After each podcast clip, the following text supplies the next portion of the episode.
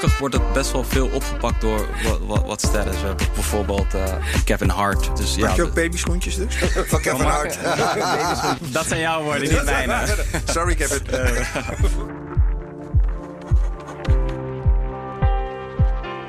Ik ben Jurgen Rijman. En ik ben Benito Doel. Welkom bij een nieuwe aflevering van Wij in de Toekomst. De podcastserie waarin we mensen willen aanzetten om mee te praten over werken en ontwikkelen in de toekomst. Want ja, hoe kunnen we duurzamer met onszelf omgaan en de maatschappij en wat hebben we nodig in die toekomst? Nou, we hebben het erover met gasten uit de politiek en het zakenleven. En vandaag hebben we iemand die alles weet over ondernemen. Op 16-jarige leeftijd raakte hij geïnspireerd. Zag een gat in de markt toen hij 19 was en startte zijn bedrijf vanuit zijn garage. Nou, dat het een innovatief product bleek te zijn, dat blijkt wel uit het feit dat hij op dit moment vertegenwoordigd is in 45 landen. We hebben het over Guillaume Philibert, oprichter van Filling Pieces, trendy sneakermerk en tegenwoordig ook kledingproducent. Yes, en uh, ja, dan zullen mensen vragen, waarom Guillaume? Nou, heel simpel. Eh, ik vind je jongen innoverend. Die man heeft uh, ups en downs gekend. Weet wat het is om als jonge ondernemer... Ja, vanaf de bodem te beginnen, een onderneming op te zetten. Heeft een visie op wat jonge ondernemers ook nodig hebben in de toekomst. En natuurlijk om zijn ervaringen met ons te delen. Nou ja, wat ik heel erg van Guillaume zou willen weten is... hoe geven we uh, jonge ondernemers met innovatief, innovatieve ideeën de ruimte... om ideeën daadwerkelijk uit te voeren? Niet alleen nu, maar ook in de toekomst. Want uiteindelijk draait het om onze toekomst. Heet die podcast daarom mee in de toekomst? Ik bedoel maar. Oké, goed zo. Het is goed dat je dat even uitlegt. ik ben ook, u heeft hem al een beetje horen grinniken op de achtergrond. Uh, we hebben eindelijk een, gast in de studio. Dat is ook heel fijn. Onze eerste non-coronaproof uitzending. Wel coronaproof, want we hebben allerlei schermen. We hebben alles ontsmet. We hebben nu plopkappen gezet. Maar ik ben wel blij om eindelijk onze gast gewoon in de ogen aan te kijken. Face-to-face. Face-to-face. Guillaume, welkom. Fijn dat je er bent. Ik zie het ook. Filling Pieces Family Forever. Uh, een van je t-shirts. Yes. You wear it with pride. Uh, hoe is het met je nu? het gaat goed. Een hele rare periode achter de rug. Mhm. Maar um, de familie en, en, en het team, iedereen is gezond. Dus gelukkig uh, gaan we gewoon door. Ja. Zie je de business ook weer een beetje oppakken nu? Ja, zeker. Um, om heel eerlijk te zijn, we hebben een, een, gedeelte wat gebaseerd is op wholesale van de business. En daar, ja, heel veel winkels waren dicht. Dus daar zagen we zeker wat problemen. Mm. En geloof ik ook dat het nog zeker niet uh, over is het uh, moeilijker uh, moment. En online gelukkig ging alles wel door. Dus daar uh, zagen we wel positieve ontwikkelingen gelukkig. Zie je ook echt een verschuiving van de winkels naar online? Is dat ook ja. mega gestegen? Ja, ja echt hè? Ja, consumers kopen nu veel online. Uh, nog meer als voorheen. Dus die movement van um, fysieke retail naar online, dat is eigenlijk geaccelereerd en uh, in een stroomversnelling uh, terechtgekomen. En daar zien we zeker wel de, de ontwikkelingen. Ja. Hey, Guillaume, wij beginnen onze podcast altijd met twee vaste vragen. Ja. ik mag de eerste vraag aan je stellen. Let's go. Dus van welk werkgerelateerd, let wel, werkgerelateerd mm -hmm. onderwerp lig jij op dit moment wakker? Um, we zijn bezig met een eigen winkel. En uh, daar komen heel wat problemen tegen uh, die we niet hadden verwacht qua uh, ja, verbouwing en dergelijke. En dat houdt me zeker wel, wel wakker. Ja. Ik moet je eerlijk vertellen, iedere verbouwing houdt mensen wakker. Precies. Je weet dat als je in een huwelijk zit en je gaat verbouwen... dat het op de tweede plaats voor echtscheidingen staat. Dat is het echtscheiding. Ja. Bouwen en verbouwen staat op de tweede plaats, na vreemd gaan. En corona, volgens mij komt de, hoort corona er nu ook bij. Toch? Dat 100 procent, ja. De, op, de, op, de ophokplicht door corona... dat heeft ook voor de nodige stress gezorgd. Zeker, zeker. Ja, nou, ik, ik, heb ook, ik, ik, ik ben meer van het leren. Ik wil weten, wat is, wat is het laatste wat je geleerd hebt? Wat, wat werkgerelateerd is vanuit je business? Wat is het laatste wat je geleerd hebt? Belangrijke les die je hebt meegenomen? Um, meest recente, toch? Mm -hmm. uh, ja, elke dag leer ik meer dat, dat business is business. En um, ja, hoe moeilijk het ook is, dat je uh, uh, ja, eigenlijk privé-relaties en, en, en, en, zakelijke relaties wel echt als, als twee verschillende dingen moet zien. En ja. daar kom ik, kom ik elke keer achter. Ja, maar het is, het, is, het is echt zo. Ik, heb het, ik ken het ook heel erg. Mensen mixen graag business met ja. family. En die proberen ook op het, emo die, het sentiment en de emotie van familie of vriendschap te praten. Precies. But at the end of the day is het het beste om gewoon ja, dat heel strikt gescheiden ja. te houden. Absoluut. Dus ik zeg het ook aan mijn familie, als ik iets voor jullie kan doen... doe het niet in een business eh, situatie. Precies. Laat me iets geven en dan zijn we Ja. er vanaf in elk geval. Ja, maar je no bedoelt, het soms ook, ja. je bedoelt het soms ook goed met mensen. Je wil mensen Ja. een kans geven. Precies. En uh, but in the end of the day moet je alles wel kunnen verantwoorden. Ja. Ik, ik, ik voel je pijn. Ja, gelukkig. gelukkig, gelukkig ben. Je bent niet de enige. Ik voel je pijn echt. Hey, ik, eh, misschien, ik, ik wil niet allerlei corny vragen aan je Mhm. stellen. eh, eh, maar ik ben enorm gefascineerd door wat je doet. Dus ik heb heel veel vragen. Dus je moet me corrigeren. En af en toe moet je me een beetje terugfluiten. Eh, ik ga het niet hebben over het feit dat je heel jong bent. Want dat zegt iedereen. Mhm. Eh, maar, je hebt, maar dat is wel een van de voordelen. Dus je bruist van de energie. Maar wist je altijd al dat je ondernemer wilde worden? Ehm, ik wist niet, niet zozeer dat ik ondernemer wou worden. Wat ik wel altijd in me heb gehad, is dat, ehm, en zo ben ik opgevoed. Eh, mijn ouders gaven me eh, eh, bepaalde kleding of bepaalde. Beetje per seizoen gaven ze me één winterjas en, en, en een paar truien en, en een broek of zo. En ik wilde altijd meer. Als kind wil je altijd meer. En mijn ouders hebben me zo opgevoed: als je meer wil, dan ga je eigen geld verdienen en, en er zelf voor werken. Dus ik heb dat wel altijd van kinds af aan meegekregen. Dus ik was op jonge leeftijd wel al bezig met dingetjes kopen, importeren en verkopen. Dus ik was er wel altijd al mee bezig. Maar of ik nou echt een ondernemer zou worden, dat, dat, dat wist ik niet echt zo.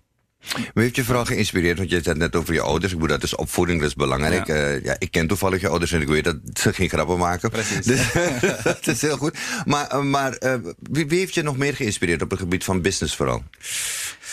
Ehm, ik heb heel veel zelf soort van geleerd. En eh, dat klinkt een beetje raar. Alleen eh, ik ben heel veel, achter heel veel dingen zelf gekomen. In, in, naarmate je meer gaat, gaat, gaat ondernemen.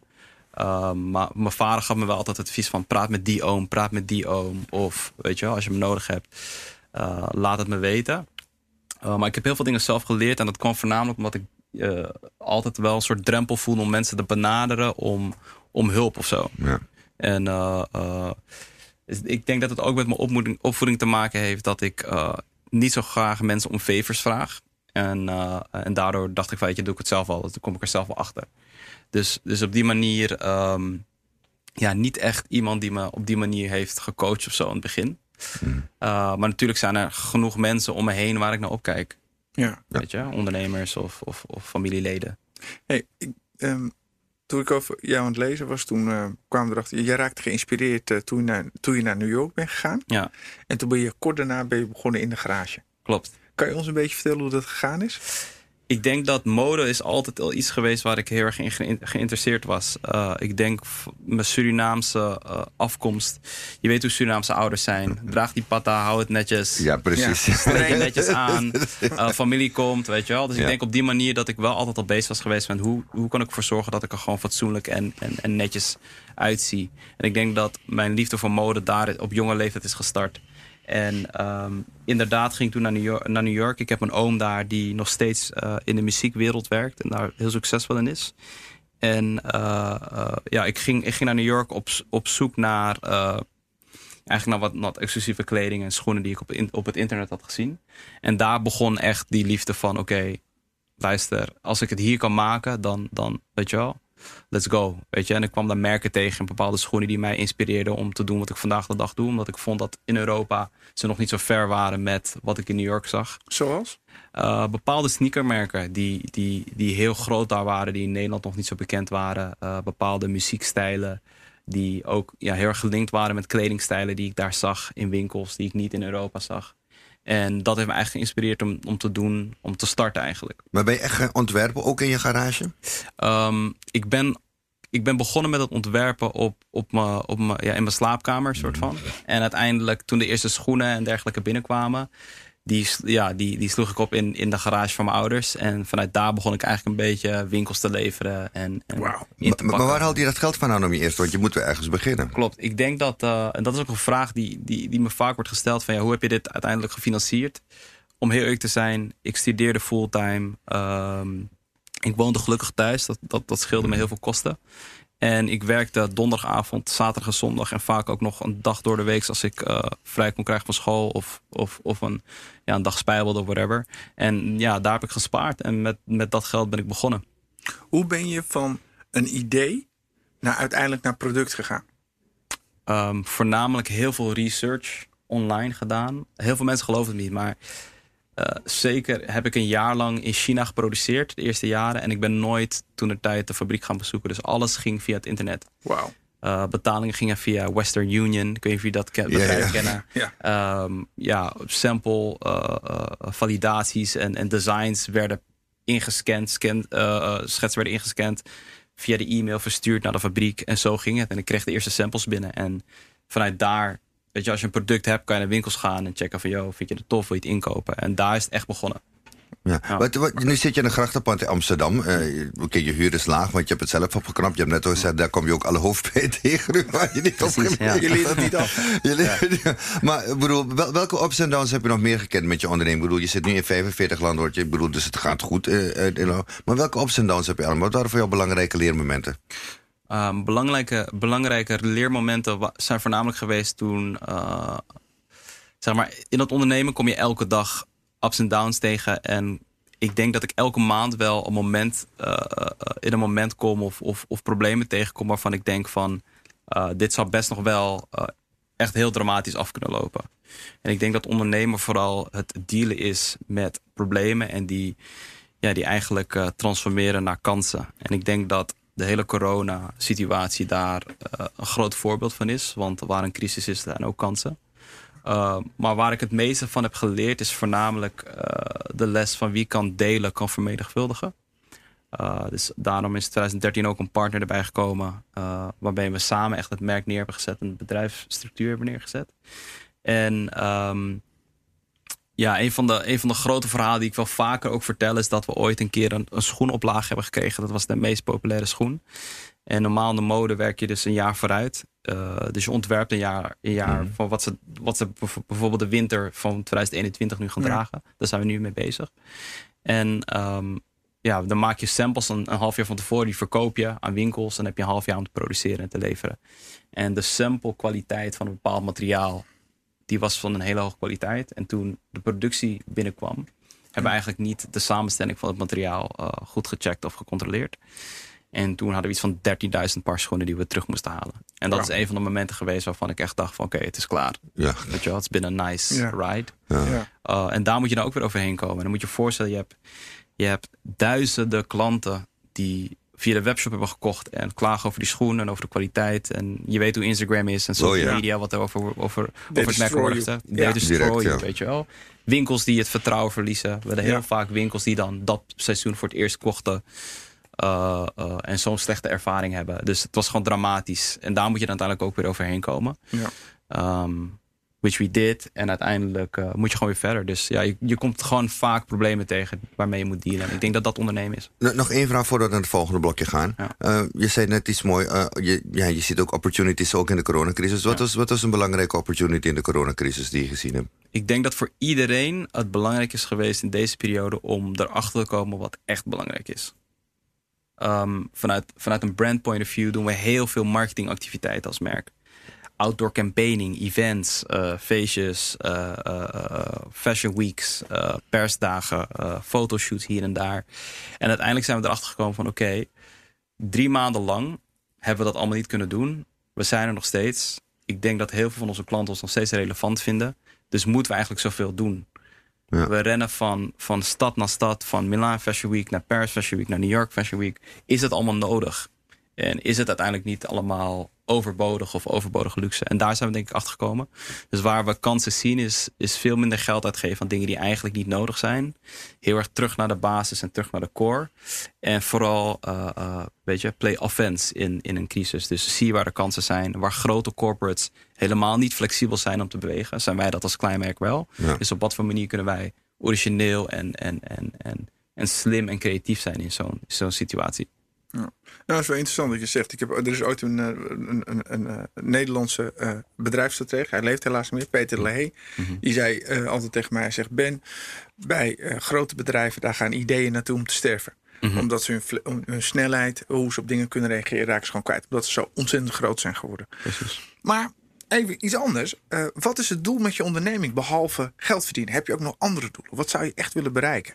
Het allergrootste doel wat ik zie in onze onderneming en het merk wat ik bouw, is dat wij, um, wij willen mensen uniten. En wij geloven dat diversity unites people. En ik denk dat dat, dat is wat heel veel mensen niet weten. Dat is waar Feeling Peace voor staat. Feeling Peace is als je het letterlijk vertaalt, vertaalt naar opvulstukken.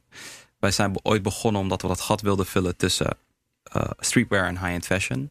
Als je daar dieper in duikt, zie je dat streetwear komt uit eigenlijk een cultuur, black culture, van minorities. Van mensen die het minder hadden.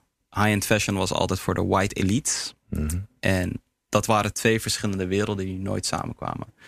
Door middel van muziek en kunst en, en noem maar op, zijn die werelden steeds dichter bij elkaar gekomen. En ik geloof nog wel dat high-end fashion is een hele exclusieve, hele uh, uh, uh, moeilijke, een heel moeilijk segment waar je heel moeilijk binnen kan dringen. Streetwear daarentegen is veel meer open, veel meer sociaal. En um, ja, eigenlijk het segment waar wij ons in bevinden is high-end fashion. Weet je, als je kijkt met de winkels waar wij werken, de department stores, de boutiques en dergelijke. Um, het is een hele exclusieve, hele moeilijke wereld waar je heel moeilijk in komt. En ik denk dat wij als merk onze eigen table hebben gecreëerd. Met merken zoals Daily Paper, Olaf Hussein Mhm. en, en dergelijke. En wij hebben onze eigen tafel gecreëerd, ons eigen successen geboekt. En daarin, daarin eigenlijk een soort eigen segment aangeboord. Maar terugkomend op de naam, wij willen heel graag dat gat zeg maar, dichten. En het merk moet daarin het platform zijn. Dus wij geloven heel erg met het bedrijf wat wij hebben dat we uh, diversiteit moeten vieren en niet moeten judgen. En voornamelijk mensen willen samenbrengen, omdat we daar denken dat creativiteit en, en, en geluk uh, te vinden zijn. Dat heb ik vaker gehoord van bedrijven die zeggen we moeten diversiteit doen en zo. Maar als je terugkijkt in hun bedrijfsstructuren, anders zie je daar geen fuck van terug. Precies. Uh, hoe, hoe zien we dat in jouw bedrijf wel? Ik denk dat het allerbelangrijkste is dat, dat, dat we teruggaan naar waar ik vandaan kom. Um, Surinaamse jongen, in Nederland geboren, opgegroeid in Heemskerk. een superklein wit dorpje. Ja. Um, mijn vader is op hele jonge leeftijd uh, in Nederland komen studeren. Verhuisd uh, naar Heemskerk met mijn moeder. Ze zijn daar getrouwd en vervolgens zijn mijn zus, broertje en ik daar geboren. Um, je moet je voorstellen dat als Surinaamse kid in zo'n klein, zo'n kleine community daar. Uh, ik heb gehockeyd, ik heb op daar op school gezeten, ik heb andere sporten gedaan. We waren vaak de enige gekleurde kinderen. En uh, vanuit, vanuit huis kreeg ik de Surinaamse normen en waarden en warmte mee.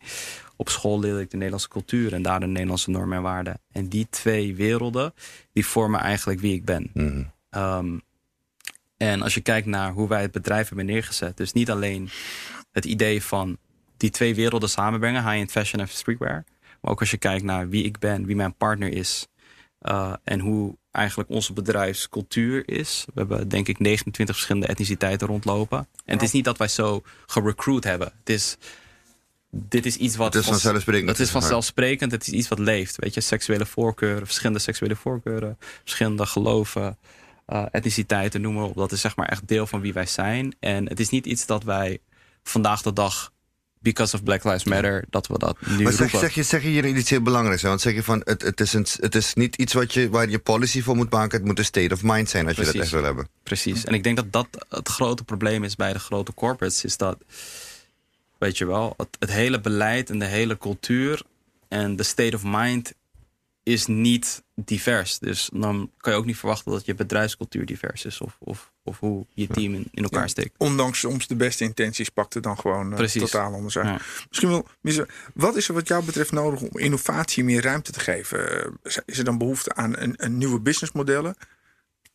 Ik denk dat het begint bij de educatie van de jeugd. Ik, ben, ik heb op een school gezeten waarbij uh, uh, bijvoorbeeld de creatieve sector super onbelangrijk was. Of bijna niet op school naar voren kwam. Ja, een beetje handenarbeid of whatever, weet je wel. Ja. Maar dat je nou net die vervelende leraar die jou niet mocht. En dat je daardoor dat segment Ach, helemaal dat en uh, ja, handenarbeid. Dus precies. Voor mij, voor mij is gewoon education de key. En ik denk om innovatie meer ruimte te geven...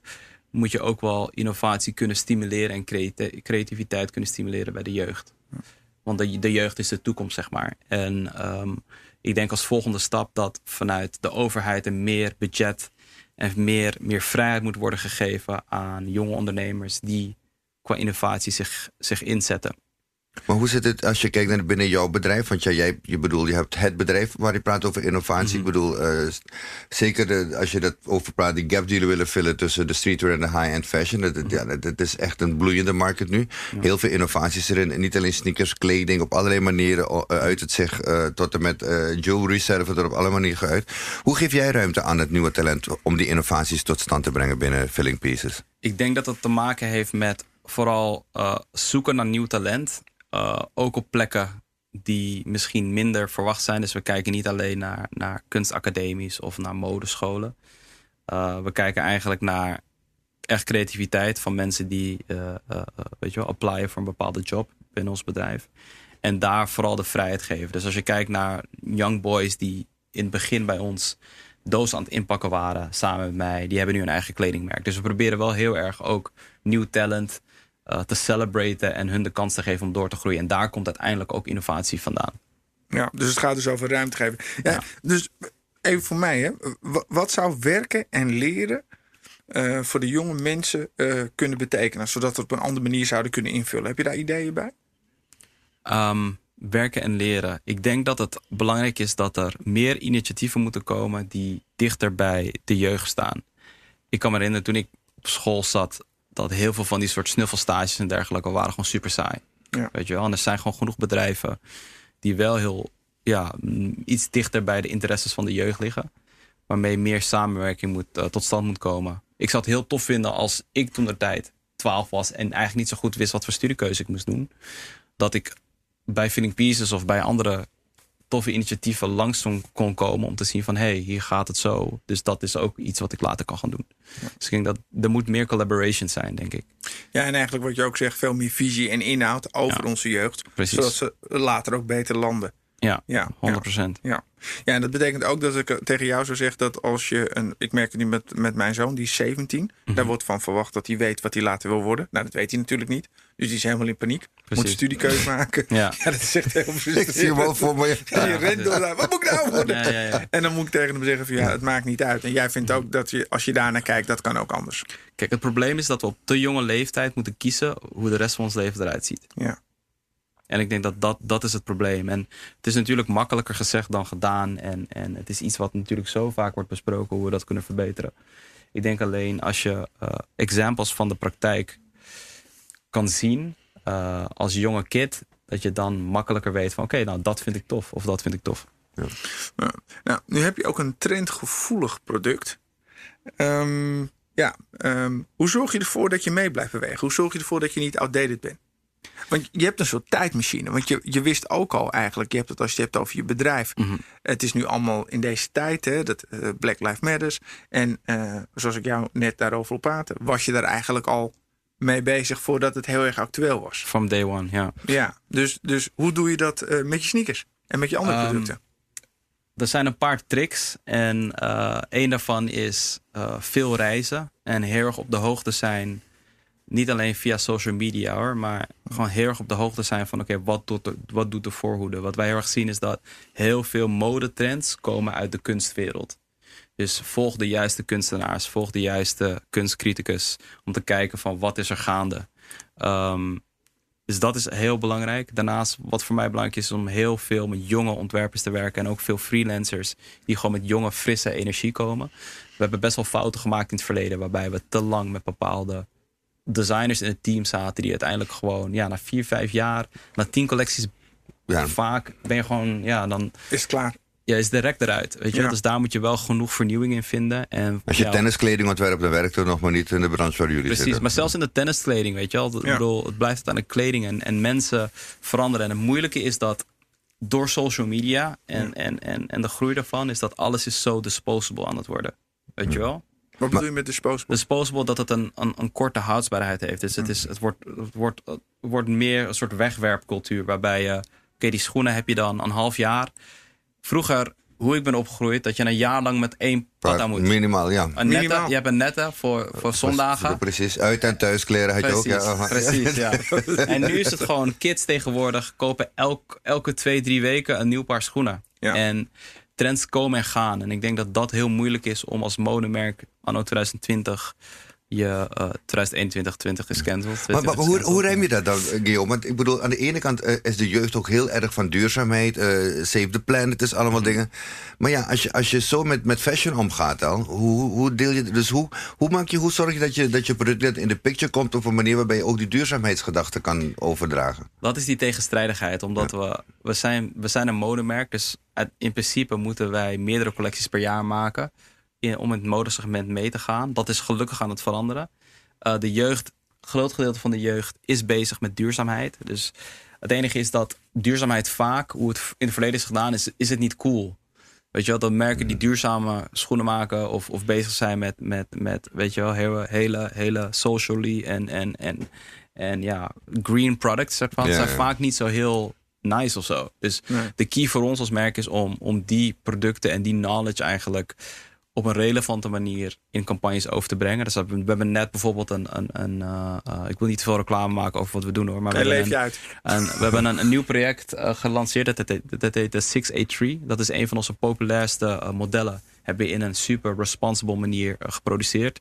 Dus organic leather, recycled mesh, recycled okay. cork, noem maar op. En daarnaast hebben we eigenlijk uh, de extra kosten, dus de meerkosten die daarbij komen. Dat is dus 6,83 euro. Daarom heet het de Kort 683. Mm -hmm. Die hebben we eigenlijk op de normale prijs gelegd. Ja. Dus in plaats van hoe het normaal werkt, is dat je als modemerk produceer je uh, een paar schoenen. Die kosten een x bedrag. Uh -huh. En dan doe je een bepaalde marge en dat reken je naar de eindconsument. Dus in plaats van dat wij als merk nu extra willen verdienen op die extra euro's die we uh, hebben moeten betalen om die schoen zo responsible mogelijk te maken, leggen we dat naar de klant toe. En eigenlijk meer om hun aware te maken van oké, okay, het kost je dus 6,83 euro meer. En heb je al deze uh, boxjes aangevinkt om ja. een meer responsible schoen te maken. Dus daar, da, met dat soort dingen zijn we wel bezig om de jeugd soort van te stimuleren om meer duurzaam na te denken over hun kledinggedrag en hun, aankoop, uh, hun aankopen. Is het zo dat, jou, uh, dat het merk Feeling Pieces ook al ontdekt is door de grote internationale sterren? Um, gelukkig wordt het best wel veel opgepakt door wat, wat, wat sterren. Dus we hebben bijvoorbeeld uh, Lewis Hamilton die het heel vaak draagt. Ja. Een Kevin Hart. Uh, dus, dus, Maak ja, je ook babyschoentjes dus? Ook kleine... Van Kevin Hart. maar dat zijn jouw woorden, niet mijne. Sorry Kevin. nee, dus, nee we, gelukkig wordt, wordt het internationaal uh, goed opgepakt. Alleen, uh, nou, er zijn nog zoveel, zoveel sterren die het nog moeten gaan dragen. Maar targeten jullie bewust op die sterren? Of uh, um, bedoel, stuur je dat je een lijst hebt met, met Hollywood ja, en je naar schoenen stuurt? Ja, we hebben wel, we noemen dat seeding, noemen we dat. -huh. Uh, oftewel gifting. En we hebben wel bepaalde soort prospectlijsten. Oké, okay, dat zijn mensen die we graag in onze schoenen willen.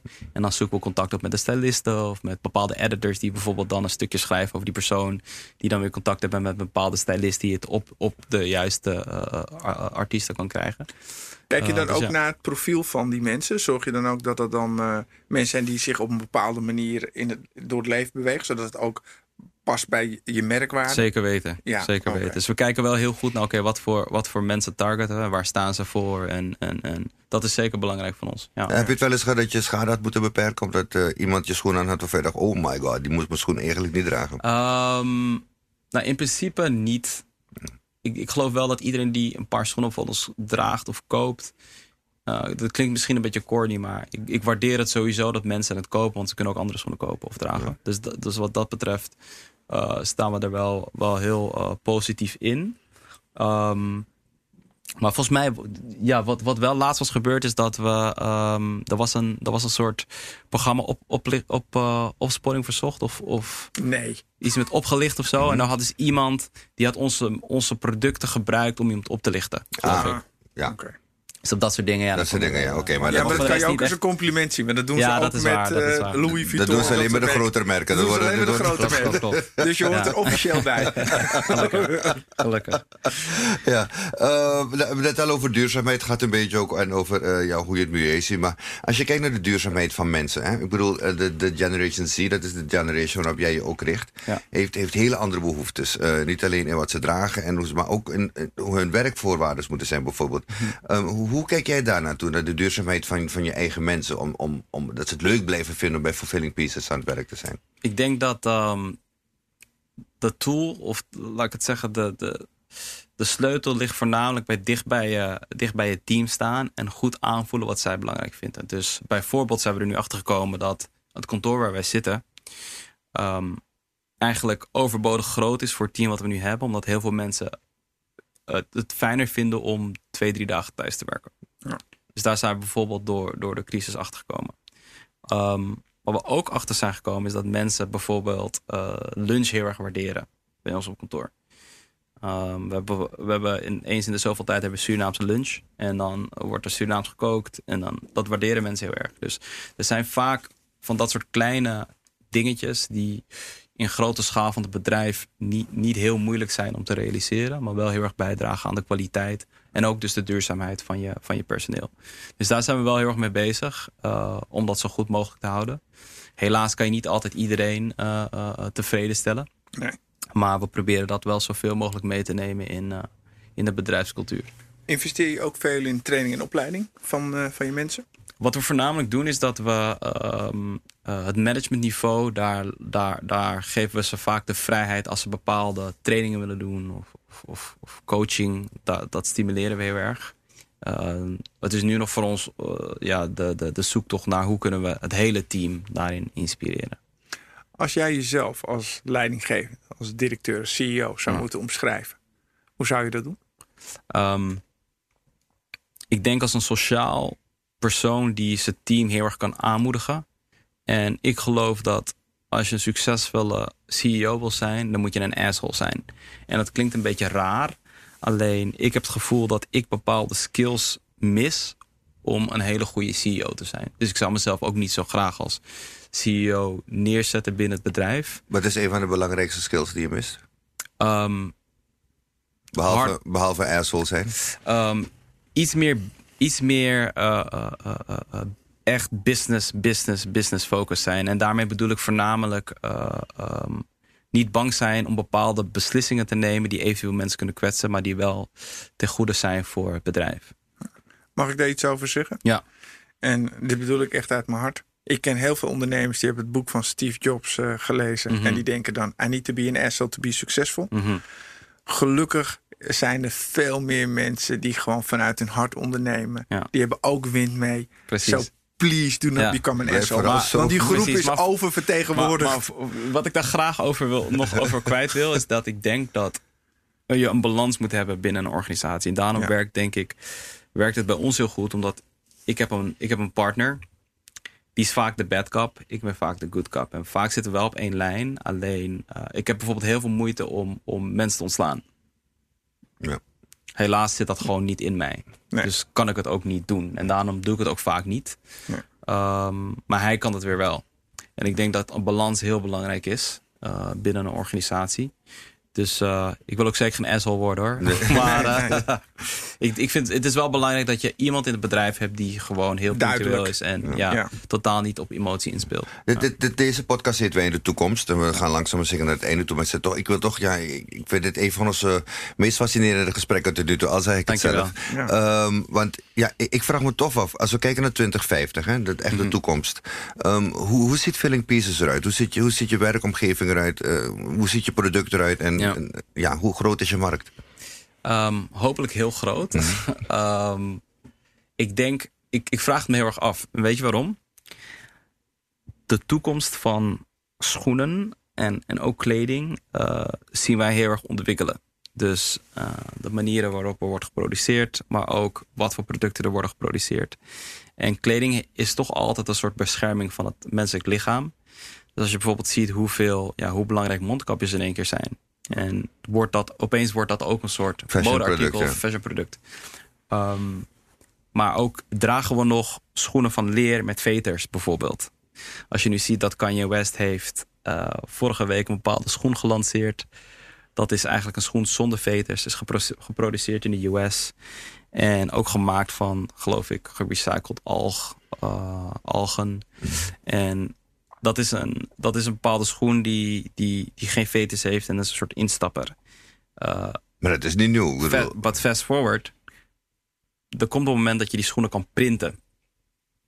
Dus er komt een moment dat wij thuis printers hebben staan. Ja. En schoenen printen. Ja, dat je een ontwerp downloadt. En je ontwerpt het, je ontwerpt het, het, het, het model. ja, ja. En je print hem thuis. En moet niet zeggen dat het binnen nu en vijf jaar gebeurt, misschien wel. Maar 2050 zeker weten wel. Ja. En dat zou ook heel goed kunnen dat we in 2050. eh, ik kijk niet heel veel van die soort van sci-fi en, en, en, en, en futuristic movies. Maar het zou heel erg kunnen dat we dan. dat kleding niet echt meer een ding is, maar dat je gewoon een soort body armor hebt. En that's how you move. Ja. Ja. Dus de vraag is, ja, hoe, hoe gaan wij daarop inspelen? Ik weet dat hele grote merken er wel al mee bezig zijn in ieder geval.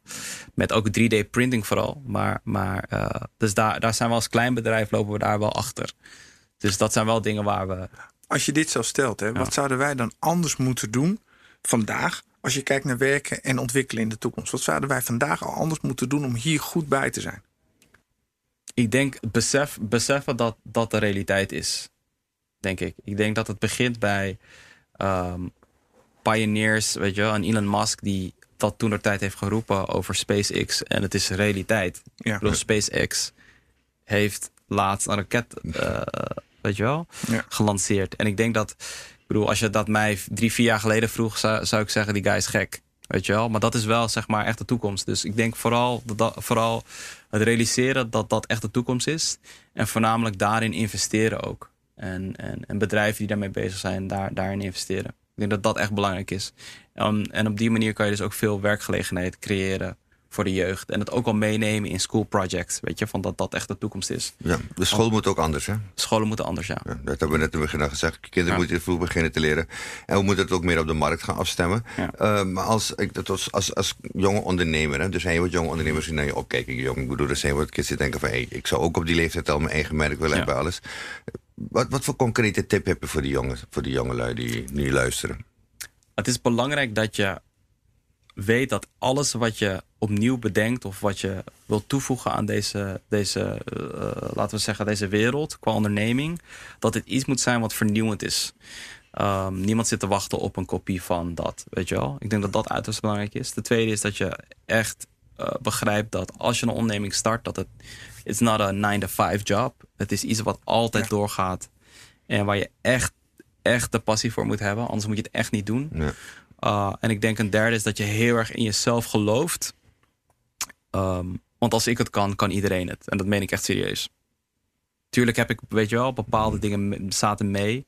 Maar ik ben met 2000 euro begonnen. Ik bedoel, any kid die een beetje spaart en niet de nieuwe 800 euro Balenciaga's koopt. Ja. Maar wat Philip Pieces en daardoor wat meer geld overhoudt. Precies. Uh, nee, nee, maar ik bedoel, iedereen, ieder- iedere kid kan op zich wel een bepaald bedrag bij elkaar sparen. Om vervolgens iets te starten. Maar je moet er wel echt in Investeer het geloven. wisely. Ja, En dan precies. moet je het ook wisely gebruiken. precies. Ja. Benito, heb jij nog vragen voor uh, Guillaume? Ehm, ja, zeker. Ja. Ehm, Maar die betrekkingen op de podcast, hè? Nou ja, zeker natuurlijk. Betrekking op waar zou die anders hebben?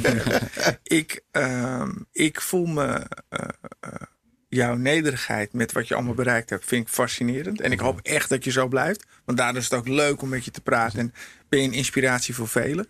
Ehm, heb je er wel eens over nagedacht om met de kennis die jij hebt, eh soort workshops te geven voor jong talent? Ja, heel graag. Het is ook iets wat we wel meer willen implem- implementeren binnen het bedrijf. Uh, we hebben meerdere keren ook workshops gedaan. Uh, we hebben laatst dus ook een, een, een, tijdens de coronacrisis een workshop op home gedaan. Mhm. Het is voor ons heel belangrijk om dichter bij onze community te komen te staan. Er is een tijdje geweest waar we dat minder, minder goed deden.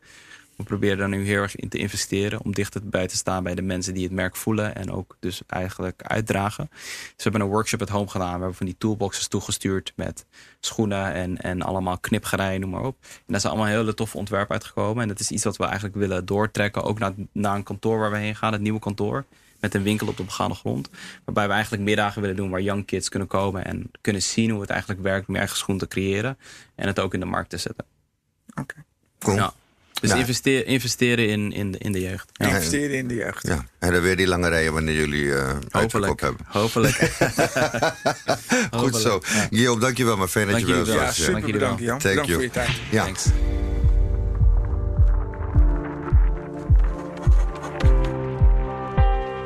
Nou, Benito. Wat hebben we van Guillaume allemaal opgestoken? Ik moet je eerlijk zeggen, Jurgen, ik ben erg onder de indruk. Wat een sympathieke vent. Eh, eh, ik weet niet of het te maken heeft met zijn Surinaamse opvoeding. Waarschijnlijk. Waarschijnlijk wel. Doe gewoon, jongen. Doe gewoon, precies. Ja. Maar eh, ja, wat hebben we van hem opgestoken? Een van de mooiste dingen die ik vind dat hij heeft gezegd... en dat is ook een beetje in de woorden van Denzel Washington... it's not supposed to be easy. Dus het is gewoon keihard werken als je eigen bedrijf begint. Je krijgt het niet cadeau. En alle achtbanen, alle pieken en dalen die erbij horen... teleurgesteld worden door die vage familie, door die neef of die vriend die je wil helpen. Ja. The end of the day, het is business en je krijgt het echt niet cadeau. Maar wat een indrukwekkende organisatie heeft hij neergezet. En nog belangrijk om te weten, hij heeft een manier gevonden om zijn tijd vooruit te blijven. ja. Kijk, Absoluut. iedereen heeft het nu over Black Lives Matters. En wat je er ook van mag, mag vinden, dat terzijde. Maar hij was er al mee bezig. Hij heeft zijn hele bedrijf zo ingericht. Het is een soort van, eh, ja, ik mag het merk niet noemen misschien, maar een soort Benetton. Iedereen werkt bij hem. En iedereen werkt op een hele goede manier met hem. En misschien is dat ook wel de kracht van zijn bedrijf. Diversiteit. Absoluut. En dat is mijn punt wat ik wilde meenemen van deze. Van het, wat je ook zei van di- diversiteit is een state of mind. Het is niet een policy. En eh, ik denk als bedrijf het meenemen van diversiteit echt gewoon. Het moet deze zit. Je moet begrijpen waarom het de meerwaarde is. Niet alleen maar eh, omdat je dan voldoet aan de, de morale of de morele regels. Maar dat je dan ook een betere business case hebt. Dat je gro- veel groter bereik hebt. Ik denk dat dat een belangrijke les is die we mogen Nou, meenemen. daarmee sla je de spijker op zijn kop. Diversiteit is gewoon business. Het is, het is niet, je doet het niet vanwege mensen. Is really business. Het is big business. Ja.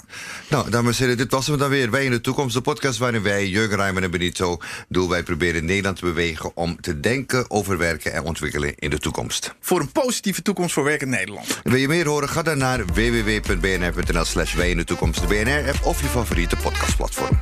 Dank u wel en tot de volgende keer. Adieu. Bye.